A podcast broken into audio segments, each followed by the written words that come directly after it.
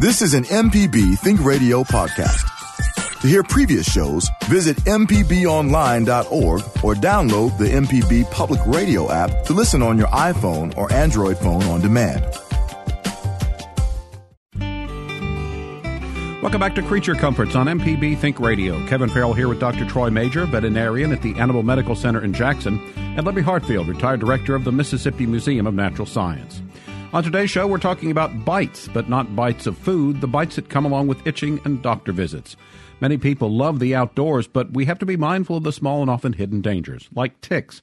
So today we welcome back to the show Dr. Robert Galley from the University Medical Center to talk about tick bites. Also, Dr. Major's here ready for your pet questions. So join our conversation this morning with your phone call. The number is 1 877 MPB Ring. It's 1 877 672 7464 or send an email to animals at mpbonline.org.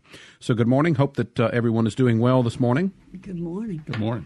And uh, everyone survived uh, Halloween. I, I, I, well, we're all here, so I guess the answer to that is yes. Yeah, the power went out at my house. Oh, how It's- very it's spooky. Still, it was off when I left this morning, so it was a little added to the intrigue of the stor- dark and stormy night. Uh, I had uh, the woke up uh, sometime early this morning, and it was raining very heavily in, in Pearl. But as far as I know, at least in my area of the town, uh, was not a lot of high winds or anything. But it certainly was raining hard. That's for sure.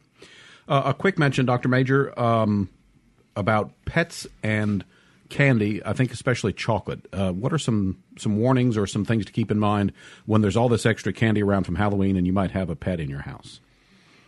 Gosh, I guess most of it's going to be consumed by parents and kids, but uh, really the problem is leaving it out and having the dog, primarily dog. Cats usually kind of avoid it, but that's not to say that they couldn't. Uh, but certainly the dark chocolate is is much more apt to cause a problem. However, if they eat a significant amount, uh, a lot of the uh, candy and chocolates are fatty and can cause pancreatitis. We see, or at least a gastroenteritis. So be sure to put up your uh, treats where the dog cannot get them, and I think it would be a good idea. We we tend to see going into the holiday season now. This is almost Thanksgiving, not quite. We just tend to see much more uh, gastroenteritis type situations. You can call it garbage gut. you can call it uh, overeating uh, or eating spoiled food. So it's the time of year that you really need to be cautious uh, with uh, both candies and with food. All right, and I'm going to invoke what I, I call executive privilege and have a, a pet question of my own. so, um, my cat doesn't particularly like being picked up and carried around, but, you, but for most of the time when I do that, he begrudgingly allows me to do so. However, uh, I have the type of flea uh, tick or flea medicine that you squeeze on, you know, the topical. And so, uh, what I'll do, it comes in the little plastic tube, and I'll just snip the top off because it's easier once I get the cat to not have to do that. After I do that, he knows for some way that that's why I'm picking him up, and he does not agree to that, and actually scratched the heck out of my arm uh, the last time I tried to do it. So, is his sense of smell that good that he is smelling the the the, the medicine, or is he just smarter than I think he is? Probably both. uh, I would suspect, though, that, uh, you know, say what you want to. Uh, our pets can read our minds. Uh, just like if, say, hey, we're going to the vet today, you don't tell the pet that. But as you start looking for a cat, especially, it's gone. Uh, they have a hiding place. And uh, whether or not he can smell that or not, I, I would suggest using a towel. Mm-hmm. If you if you can do it, maybe use a towel sometime when you're not going to put something on, it, just to kind of throw him off. But uh, I would say that uh, if you could kind of wrap up, make a burrito out of the cat, and uh, remember with the cat, you need to put the uh, flea and tick medication right at the base of the skull because they can tend to turn around and lick if it's on their shoulder, and they may lick the hair off completely. It doesn't really cause that much of a problem with the cat, other than it will neutralize, in a large extent, the flea and tick medicine. And you know, before this one, I'd, I'd gotten a pretty good of doing that, kind of pinning him down on the couch and then squirting there right behind his neck. But, but whatever reason, this dose he he kind of got loosed, and we had a little bit of a, a, a, a go in there for a, cat, few minutes. The cat knows exactly what you're going to do. The thing, other thing I would rec- say, and just as a word of caution, please don't use the dog uh, medication, uh, flea and tick medication on the cat. Okay. Uh, so we're going to be talking today with uh, Dr. Robert Galley about tick bites. So if you have a question or if you have a pet question for Dr. Major, give us a call at one eight seven seven MPB ring. It's one eight seven seven. 672 7464. Before we jump into things, though, and I apologize, Libby, you always have some events to share with us. Let's see. Yes, a few things that people have talked to me about. Uh, the Natural Science Museum exhibit in the dark, if you want to continue learning about the animals that flourish in the dark and that uh, really live their lives mostly at night. That's a great exhibit. And then Tuesday, November the 6th at noon, there's a lecture there by Molly Folkers from the Coastal Audubon, and uh, she'll be talking about coastal birds. She's been on the show before with she us. She has been on the show before, and yes, we just didn't get her on before the lecture this year, but maybe well another time. And then uh, the Crosby Arboretum down in Picayune. We don't hear from them too often, but the Piney Woods Festival is going to be going on, and uh, Kathy Shropshire's going to be there being Fannye Cook. So if you haven't seen that performance, it's a good time to do it. And there are lots of other fun things going on celebrating the Piney Woods, a unique part of Mississippi, un- unique ecosystem. And uh, the Fannye Cook presentation will be, uh, I think, at 6 o'clock that day. And then Vicksburg. The Vicksburg Library and Lorelei Bookstore are co-sponsors on a another program. Uh, again, Fannye Cook, and that's going to be at 10 a.m. in the morning at the uh, Vicksburg Library. Okay. All right. So, as I mentioned, our guest is uh, Dr. Robert Galley from the University Medical Center. Dr. Galley, thanks for joining us again uh, to to this time talk about ticks. Happy to be here. So uh, uh, you were on, I think, a couple of weeks ago when we kind of concentrated on snake bites. Have Have you seen any of those come through the emergency room uh, the last couple of weeks? Several. Okay. we had one the next day. it's kind of strange when you start talking about things; they appear. But it was a rather large dog, and he stuck his nose down, and a and a cottonmouth uh, caught him right on the nose, hmm. and he's fine. We had a guy who uh, reached out for a snake to try to catch him, and of course, the snake bit him. So he reached out with his other hand, and of course, the snake bit him. okay. Uh, that's that's an interesting. I guess you know you might as well have a pair of snake bites there. Uh, so when we talk about tick, what exactly is a tick? Um, a tick is arachnid, just like our friends the spiders. I can say friends because it's still Halloween season. Otherwise, um, they go through four stages. Um, uh, there's the egg stage, the larval stage, the nymph stage, and then the adult. And the nymph stage is the one of those those tiny little, I guess you'd call them sugar ticks, tiny little things that kind of find a curious little spots in your body that you never think to look at until you finally start getting a little bit of an itch. They have a tendency to crawl up your legs and find nice, warm, moist areas in your crotch and your belly button. Um, and uh, they take their blood meal and then they drop off, and that allows them to move on to the next stage, which is the adult stage. Once they become adults, they have something like 3,000 eggs at a time. Wow. So it kind of keeps the process rolling. Mm-hmm. And uh, in addition to um, humans, uh, uh, Dr. Major, pets are, I mean, ticks are a major problem uh, for pets too. So, um, and I guess maybe this would work both for, for humans and, and, and pets. Maybe if you've been out in the in the woods enjoying the outdoors, what are some tips and pointers uh, to do after you come back to make sure that you don't you didn't grab a, a tick along the way? Thoughts either way? Well, I think just like with kids, our, our pets. I mean, if you got kids out playing in the grass in the woods, you need to inspect them uh, because they're not going to pick up on that. And the same thing is true with the dog. Now, cats are a little bit unusual. If a cat is healthy and okay, they groom themselves fastidiously, and a lot of times you won't see ticks on a cat unless they're a sick cat. And that it's not to say that they can't have them, but very rarely do we see the ticks on the cat. Dogs, on the other hand, I, sometimes you we hate to even count how many they might come in contact with, literally hundreds, uh, and they can cause some. We can talk about some of the things that they can cause, very similar to uh, things that happen in humans. But inspection is good, and frankly, a lot of times our dogs will bring in ticks into the house, and can therefore get on humans as well. Uh, so, Dr. Galley, you mentioned that, uh, especially in that one stage, they like to find areas that uh, we might not expect them to be in. So, what would you say for uh, someone who maybe went out hiking or something, enjoying the outdoors, maybe when they came back, you know, a quick check, some tips that they might uh, keep in mind? Uh, many people recommend that's a good time for a shower. You've been outside anyway, hustling around in the hot sun, and so get back inside, get yourself in front of a mirror, and inspect yourself really well. Some people would say Flexeril, muscle relaxers so that you're limber enough to be able to stick your head all the way back down and kind of check, and check every corner. yeah, I use a hand mirror. okay. okay. Yeah. Okay, uh, we need to take a quick break. Uh, when we return, we'll continue talking about tick bites. Uh, also, Dr. Major here ready to take some pet questions. So call in with questions and comments.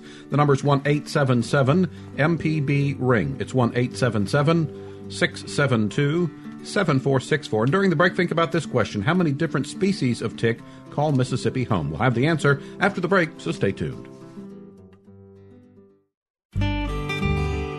Welcome back to Creature Comforts on MPB Think Radio. Kevin Farrell here with Dr. Troy Major, Libby Hartfield, and our guest for the day is Dr. Robert Galley. We're talking about tick bites, and we're taking your pet questions. And as always, we always like to hear your encounters with wildlife. So to join the conversation with a phone call, the number is one eight seven seven MPB Ring. It's one eight seven seven six seven two. 7464. You can email the show animals at mpbonline.org. We do have an, an, email to get to, but before the break, we asked the question How many different species of tick call Mississippi home? The answer is 19 different species exist in Mississippi. Only a few are known to bite humans. The most common tick is the Lone Star tick or deer tick, found in all 82 counties. Uh, Dr. Galley, is that something that we need to be worried about? That particular one? Well, yeah, the Lone Star is responsible for a number of, of different diseases, and of course, that's the thing we get concerned about. 19 is an interesting number because there are over 19 different diseases that ticks can transmit, as well as uh, uh, some allergies.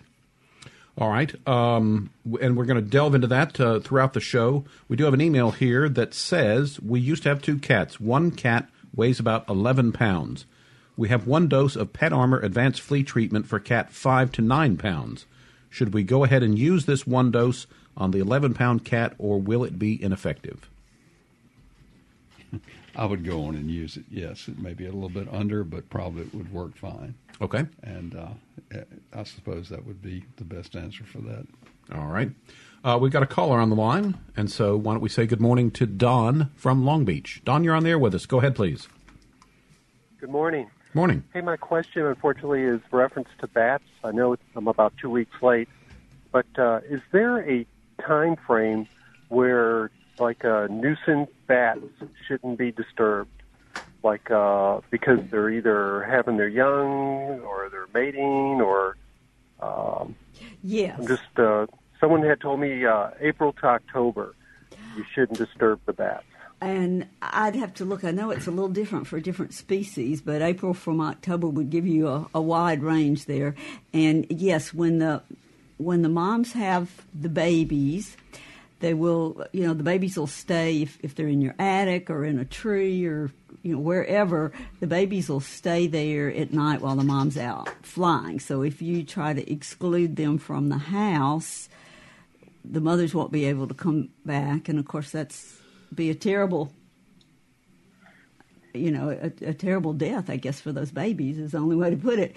That uh, and plus you wouldn't get rid of all the bats that way. And some moms may stay back if they're giving birth that night too. So there's just a lot of reasons why it's better to deal with them afterwards. Do you have you have a bat issue or you bat watching well, I responded to one, and it was an apartment complex, and the manager said that uh, she was told that she couldn't do anything until uh, after October uh, because uh, um, basically you're not to disturb the bats during that time frame.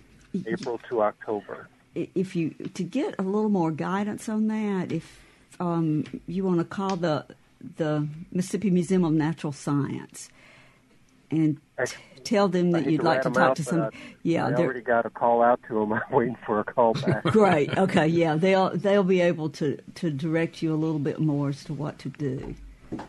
Yeah. Good luck. All right. Bats are great things in the environment, but when they get in our structures, it can be a problem. Thanks, Don, for calling in this morning. Uh, Dr. Galley, do bats ever carry ticks? I'm not aware they carry rabies. That's the thing I'd worry about the most. Okay. Bats do have the what they call a bat bug, and I thought they were ticks, but they're evidently they're not. And I know a couple of bat biologists that will call me if I'm wrong. Uh, you remember Audrey Harrison that comes on with insects? I have been with a group of um, the the bat working group is what they call themselves, and they put up bat nets, and we caught some bats. And Audrey was very excited to find the bat bugs on them, and they're a flattened, specialized bug that you only find on bats. And we collected them, and she sent them off to a biologist who studies them. So evidently, it's not easy to find them, but so I, there may be a tick that specializes on bats too. I guess. Did you ever stop to think that you might have some in your hair after checking those? Well, you kind of want to check that, yeah. Okay. It's a good reason to wear a hat tonight when you're checking bat, I'm bat joking. boxes, I'm really. yeah, yeah, or bat nets, yeah. All right. Uh, another call. It's uh, friend Kathleen from Osyka is on the line with us. Good morning, Kathleen. Go ahead. Well, I got a couple little questions. One, uh, is it true that guinea hens or turkeys or peacocks, any of the birds, do they eat the ticks, or is that just uh, we're dreaming? I've heard that all my life. Kathleen, they're not going to hold the hold the you know hold an animal down and eat the tickets ticks off of it. But yes, if they're opportunists and if they're on the ground and they can find them, they will eat them. Okay.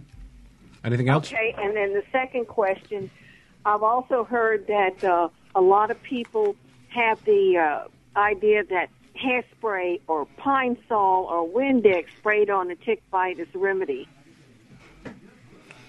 I'm not quite sure what they're treating. Um, the uh, tick bites are kind of like mosquito bites, um, insofar as they inject proteins into you that are basically Uh, anticoagulants. They don't want your blood to clot because they want to be able to suck out their blood meal.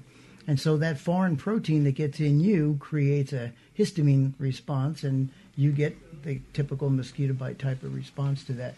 Whether or not pine sol is effective in knocking down some of the sensation, I'm, I'm not aware that it's that effective. I think I'd go with Benadryl.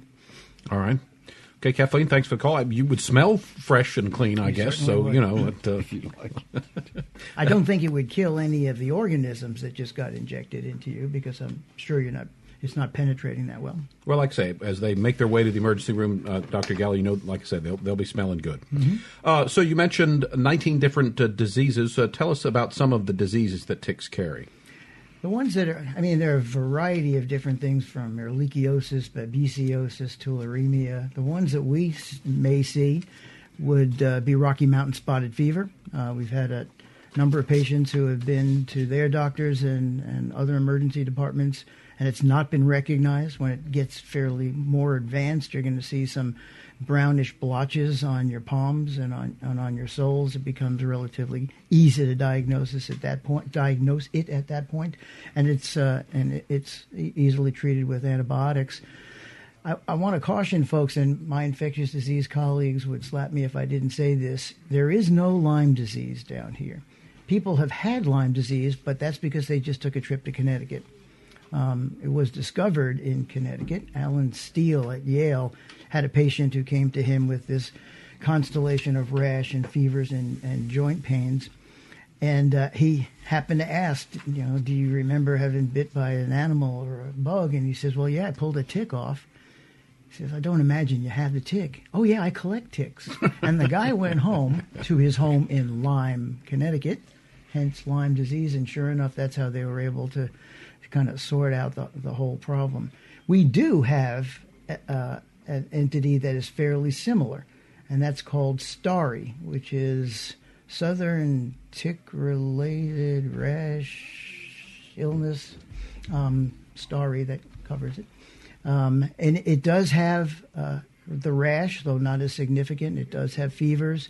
It does not have any of the chronic long term horrors that you see, that possibly see with Lyme disease. Those rheumatologic issues of um, joint problems does not happen with STARI, and it too is treatable. Okay, so you kind of compared it earlier to a mosquito bite. As we all know, mosquito comes along, bites you, gets its blood meal, and then they're gone. But the tick actually attaches itself to you. Is that correct? Yeah, but just like the mosquito, in in injecting you with whatever chemical that may be, they're also injecting you with the organisms that it has inside of it. And so that's how you get sick. But yeah, um, unlike the mosquito that can pull a blood meal fairly quickly, a tick will engorge itself to several times its initial size, and so it takes a lot longer to be able to suck all that blood. But but sometimes you don't find the tick on you, and you still Correct. are going to have the reaction to the tick bite because they can fall off. And as you're saying, it's what they're injecting Yeah. in at, when they first encounter you that's giving us problems. Except for powassan, which is not around here, where they can attach just for a very short period of time and inject the organism that makes you sick. Most of the diseases that we get from ticks around here, the tick has to be on for a good period of time before that gets transferred. Okay. So, um, otherwise, though, I mean, at the very least, I would imagine there's going to be some itching, maybe a rash, that kind of thing, um, and then possibly more severe symptoms later. When I find ticks on me, since I live out in a bit of country as well, I can feel them bite me.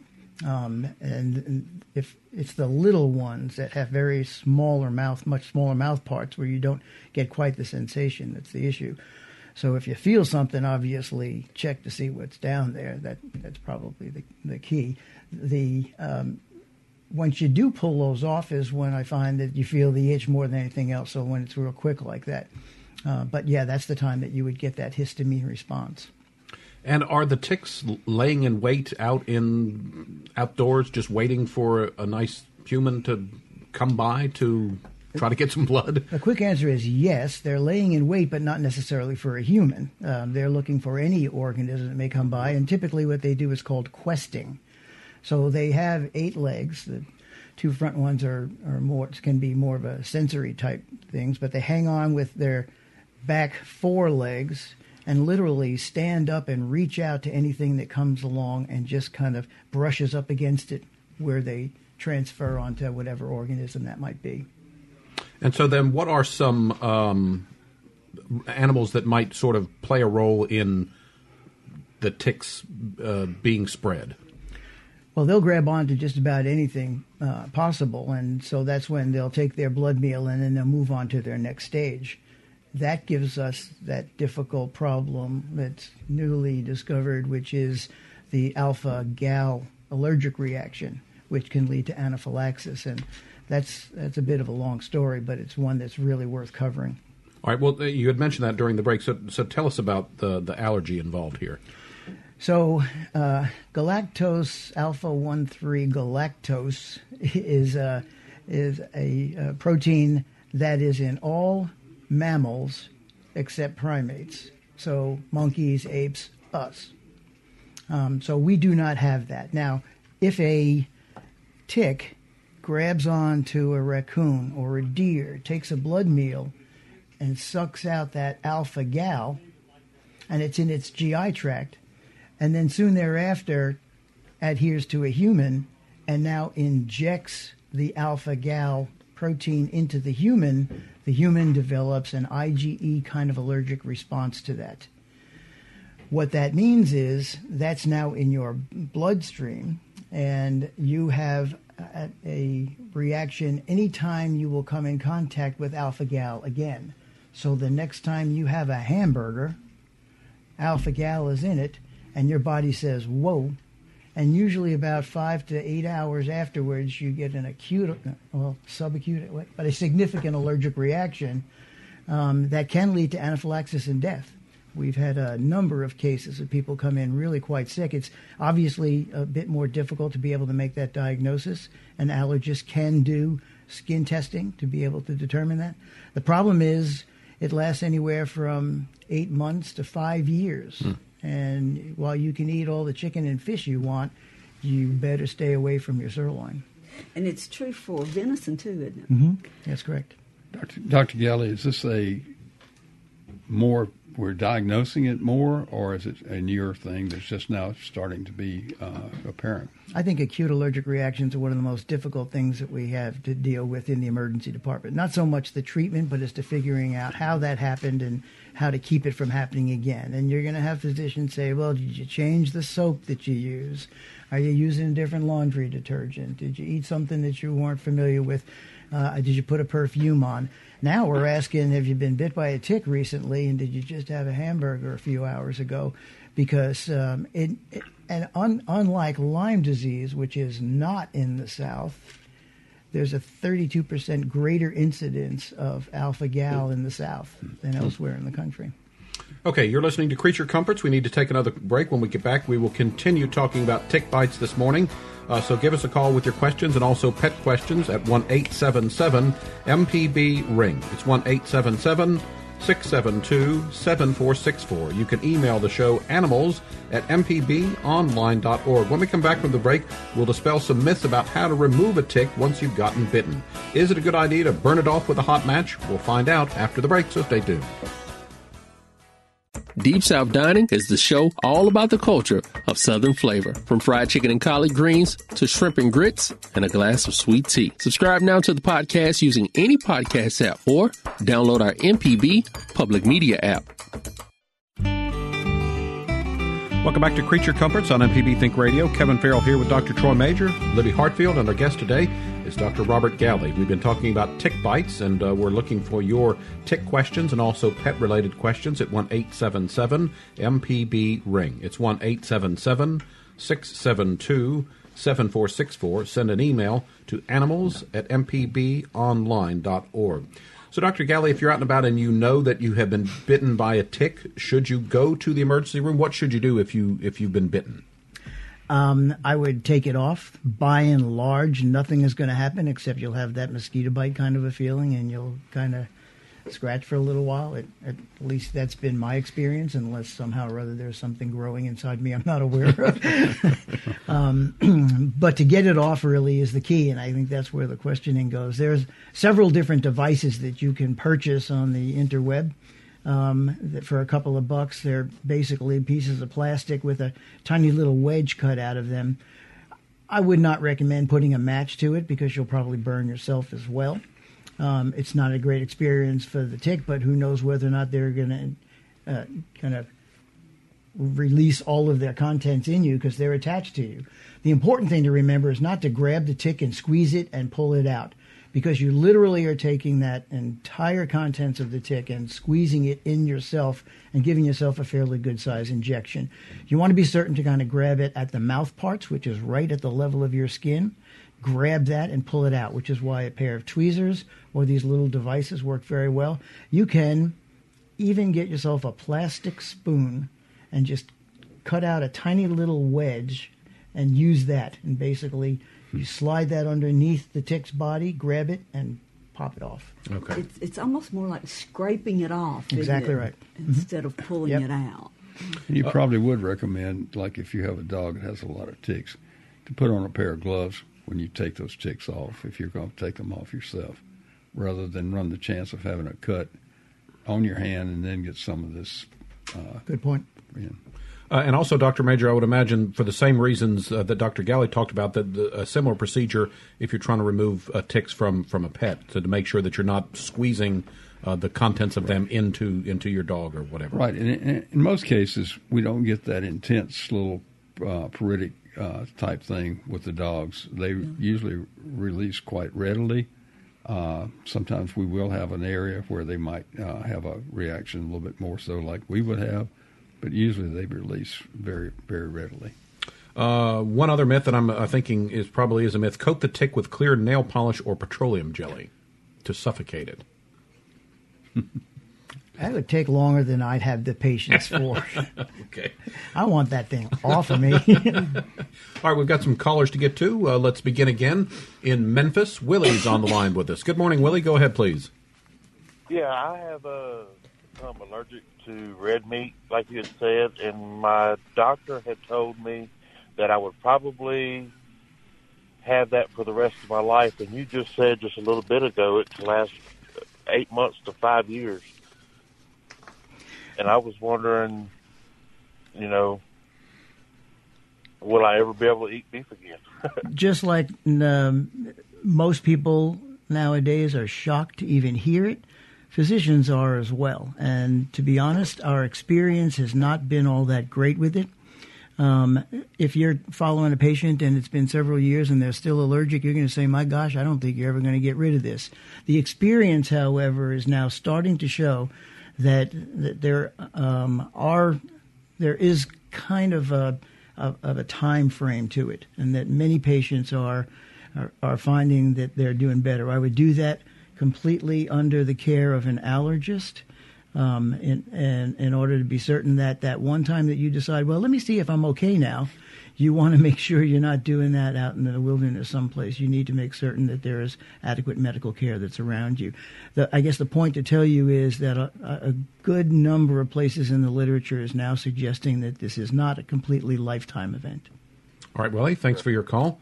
Uh, let's move on. Next, we've got uh, Curtis in South Haven. Good morning, Curtis. You're on the air with us. Morning. How are you? Thank you. We're doing Uh, good. you know, I uh, I, uh, I just called because I thought the the importance of this subject is it's becoming more and more important because that seems to be so prolific in the South here. Uh, I recently bought some land, or last year in Arkansas, and went to hunt on.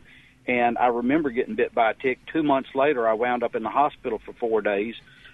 About eight months after that, for another three days, and then later on, uh, uh, an emergency room visit. Well, they advised me to take Benadryl if I started realizing the symptoms again before I went. So uh, at this point, they told me, look, um, you need to be allergy tested. Well, because the the test is so expensive, the VA where I go, uh, they say they're reluctant, but they pushed it through, and they came back and said, "Have you been bit by a tick?" And I said, "Well, yeah, absolutely." And so, but since then, now we know we've identified that I've got the because I went into anaphylactic shock twice at least, and uh, we found out how serious this is. It, it like to killed me the two times, but um, what I'm experiencing now is uh, I still have gut pains at night. Um, uh, you know, this has been probably six months since my last episode, but uh, and about four months since we actually identified that it was the alpha gal. But I'm just wondering. I guess those gut pains are still related. You know, that's hard to say on, on the radio. Um, there, uh, there is a well known entity of uh, allergy response that is in the intestines, and you start getting that same histamine type uh, wheal and flare kind of, of reaction, but it's in your intestines, and, and that then would cause some cramping that's going on. So it could be associated with that. It's hard for me to say that that's specifically the answer, though. All right, uh, Curtis, thanks for your call. Uh, let's move on. We've got Vicky in Mobile. Good morning, Vicky. You're on the air with us. Go ahead. Hi, thank you for taking my call. My question isn't related to the ticks, except that um, I have a trouble. I manage a small farm, 85 acres. It's got a big pond. We have beaver, otter, nutria, something trouble. What do I do to get rid of them? And do they carry? Are they rabid? Can they be in trouble? Any trouble to livestock? Now, all right. First off, you're you're saying you don't know what animal you have. Uh, Tell me about Um, what is the problem? What's what are they doing? They're in the pond, Okay. and we want to get rid of them for. We don't want them to eat the fish or the vegetation. We want to keep the vegetation for the fish. Okay, all right. The, the, they're not going to eat fish if you're talking Yes. about unless it's an otter. Uh, um, are they building dams? Yeah. You you really need to observe what. Okay, so probably you've got beaver, which is a very common thing to do to have. I have Um, I have taken a picture. One person has said it's it's uh, Nutria because of the tail. I got up close and it was a beaver. Could we have both? Yeah. Where do you? Where is this? Uh, Wilmer, North Mobile County. Oh yeah, yeah. There you probably could. Um, you're not in Mississippi. I was about to give you Mississippi names. Uh, the extension service might be a good place there for you to start. They'll know Okay. what you can legally do, and they will know of contractors that can probably help you. Uh, you don't. Yeah, you don't probably need to get out there just doing things on your own. But beaver are not incompatible with fish. If you're raising fish in the pond, in fact, they, you know, some people, there's that debate. You know, beaver don't seem to go where people want them to be, but they seem to go where you don't want them to be. That's kind of how things are. But uh, some people live very successfully with beaver, some cannot. They'll talk to you about what the beaver will or won't do, but. Um, you know, you've moved into the beaver's habitat. Probably he's not moved into yours, and uh, they've been cohabitating. And What kind of fish do you have in the pond, or have you have you stocked it? work here, and they are. You know, there's too many of them around. We think, and we don't want them to ruin the drain that comes from the wa- You know, that fills the pond, and that's what my boss thinks. He's Yeah. been here four years. That's what he thinks they're doing is preventing the pond from filling natural like it's supposed to. Yeah, they can and they, that's they, possible. they can yeah. damage they can damage the dam. Uh, certainly, Yeah. it's possible. Remember this, and I, I think you do need some professional help. Your uh, wildlife and fisheries also should be able to help you. Extension Okay. Service should give you some ideas. If there are otters there, I'm pretty sure they're federally protected, so you have to be kind of careful Yeah. with what you do. Okay. It's not a federal protection, but there may be a, there'll be I- a state. Yeah, Okay. All yeah, they've got Protected, to. yeah. Yeah. All right, Vicki, we appreciate your call. Thanks for joining into the program this morning. Uh, we're talking primarily today about tick bites with our guest, Dr. Robert Galley. If you'd like to join our conversation, the phone number is 1 877 MPB Ring. It's 1 672 7464. So, uh, Dr. Galley, I guess with our pets, you know, there's tick and flea control, and there's some things that we could do. Is there anything that humans can do to help prevent uh, ticks uh, latching on to them? Uh, you can sit in your car all day. I think the more you're going to get out into the woods where they are, the greater the likelihood that you're going to find you're going to pick up a traveler. Um, there, there are some chemicals that people would suggest. The CDC website talks about pyrethrins. It talks about and, and spraying your clothes and leaving them out to dry and then wearing them, and it lasts through several washings. Um, DEET is certainly something that's used. There's also uh, uh, lemon eucalyptus oil if you want to go more the natural uh, way, which probably smells fairly nice. Um, I don't know of any studies that talk about the effectiveness of that, but if it's on the CDC website, chances are someone has researched it. Yeah. Spraying your like from your knees down, I think particularly is important. Your shoes and your socks and the lower part of your pant leg tends to be where they're going to attach. And uh, when you told us the story about Lyme disease, you said that the, the person had saved the tick. If if you remove a tick and are going to the emergency room, would it be a good idea to put it in a little plastic baggie and bring it along? Well, I wouldn't recommend going to the emergency department unless you actually have symptoms. If you Okay. just pulled a tick off, you're going to wind up using up all your medical insurance, and and uh, that's the medical reasons are the largest reason for bankruptcy in the United States. So you don't want to just show up just because you got a, a tick bite. Um, it it would not be inappropriate to if you have them infrequently enough to hang on to it. Um, mostly paying attention to the fact that you had a tick bite, and then monitoring your health after that is probably enough to be able to let physicians know that there could be a tick associated with this, and that's the etiology, would be an important thing. We are not as equipped as Yale's research to be able to analyze the organism and to try to determine or to culture it up. So um, it, that's not as, as likely. Okay. Uh, let's take one final break this hour. When we get back, we will continue our discussion with our guest, Dr. Robert Galley, about tick bites. Also, Dr. Major still here, ready to take some pet questions. The number to call if you'd like to join in, it's 1 877 MPB Ring. 1 877 672 7464. Or you can email the show animals at mpbonline.org. Back to wrap up the program after this. Welcome back to Creature Comforts on MPB Think Radio. Kevin Farrell here with Dr. Troy Major, Libby Hartfield, and our guest for the day, Dr. Robert Galley from the University Medical Center. We've been talking about tick bites uh, and uh, we've got some calls to get to, so why don't we go ahead and jump right back on the phone lines, uh, beginning again in Enville, Mississippi. Scotty Ray has joined us. Good morning. You're on the air with us. Go ahead. Good morning, y'all. Hey. I, I was just wondering. I'm 57, and I, you know I've been getting ticks off myself all my life and especially in the last few years, I'm, I'm not exaggerating when I say there's some days that, like those little bitty ones, I'll get 30 of those off of me. And I pull them off of me in the summertime when it's tick season. I pull them off of me constantly, and I don't think anything about it because I've been getting them off of me all my life, and they've never been a problem. They don't freak me out, but they sure do freak out my girlfriend. And um, so I guess I'm asking about ways to keep ticks off of me. And and and should I be alarmed that I've never had a problem with them? I mean, um, you know, I've never been sick from them or anything. I think you should be happy that you've never had anything wrong with you. As it turns out, that's probably the most common experience. I think, you know, you read the newspaper and you hear about all these people have this horrible illness. The incidence of that is really very low considering the number of ticks that people pull, pull off of themselves uh, which is why the comment is the minute you see a tick, don't necessarily run to see your doctor right away. It's not likely that anything's going to happen. We mentioned a couple of things earlier about spraying your clothes.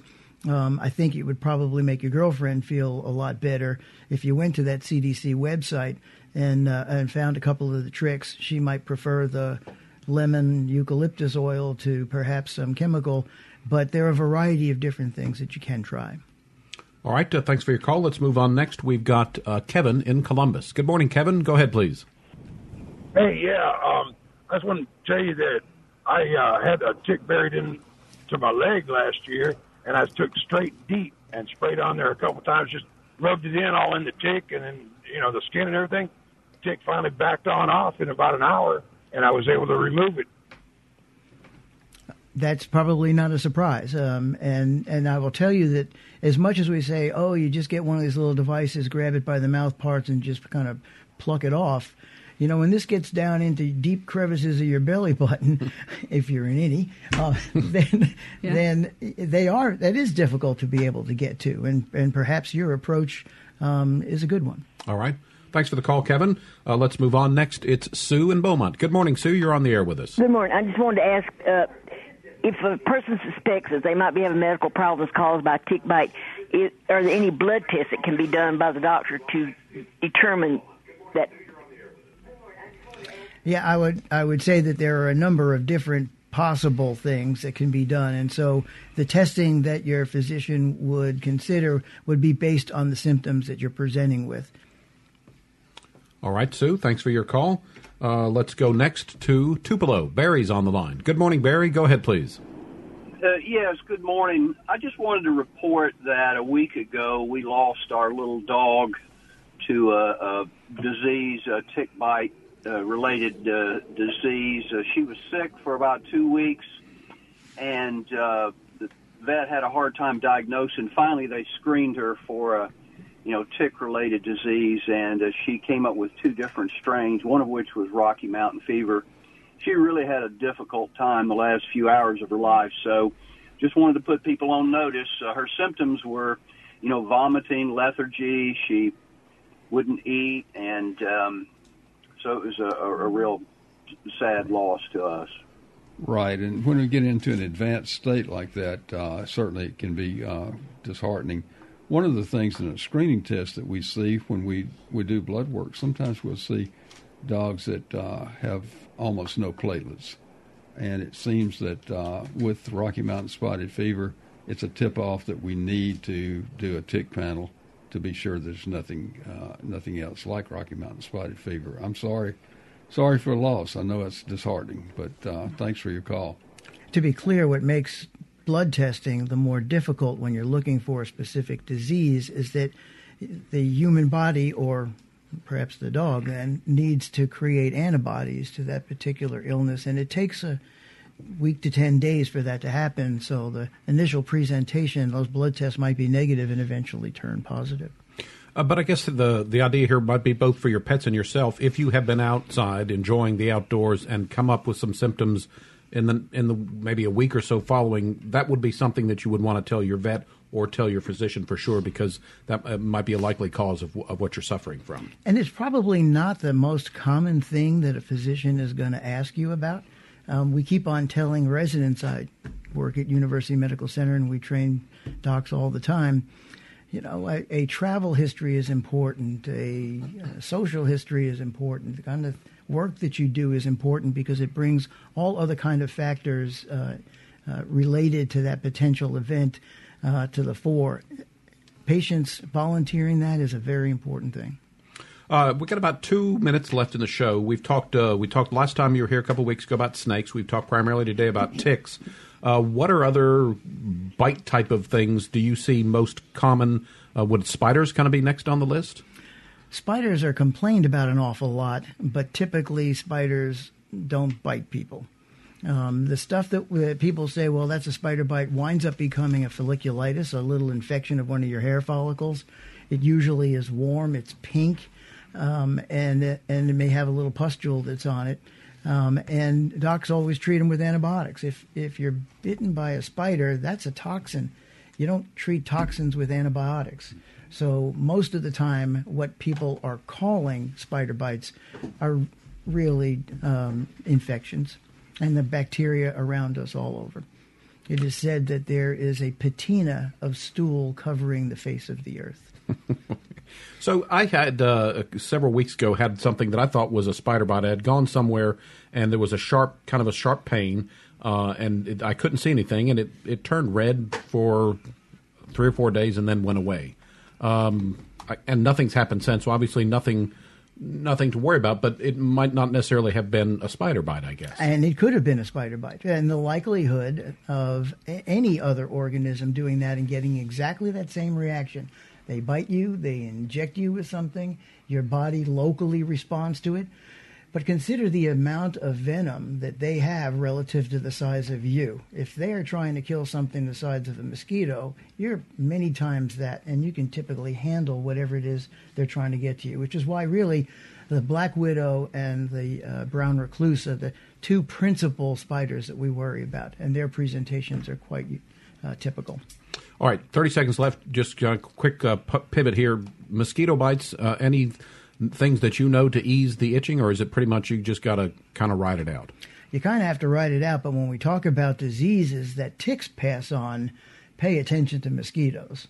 Um, they'll be buzzing around in your house, and they you may think it's an annoyance, but when we start thinking of all the illnesses that that um, mosquitoes can pass, I'd pay real close attention to them, probably more so uh, than the tick. All right. Uh, that's going to wrap us up for today. Creature Comforts is a production of Mississippi Public Broadcasting Think Radio, funded provided in part by you, our listeners, and a big thanks uh, to everyone who helped us out on our recent fundraising drive. If you're new here to today's show or a previous show, one way to find it is to go to mpbonline.org slash Creature Comforts. Our show is produced by Java Chapman, and our call screener today was Michelle McAdoo. So for Dr. Troy Major, Libby Hartfield, and our guest, Dr. Robert Galley, I'm Kevin Farrell. Up next, it's our newest program. It's AutoCorrect with the Lady Auto Mechanic Allison Walker. We'll be back next Thursday at 9 for another Creature Comforts. It's heard only on MPB Think Radio.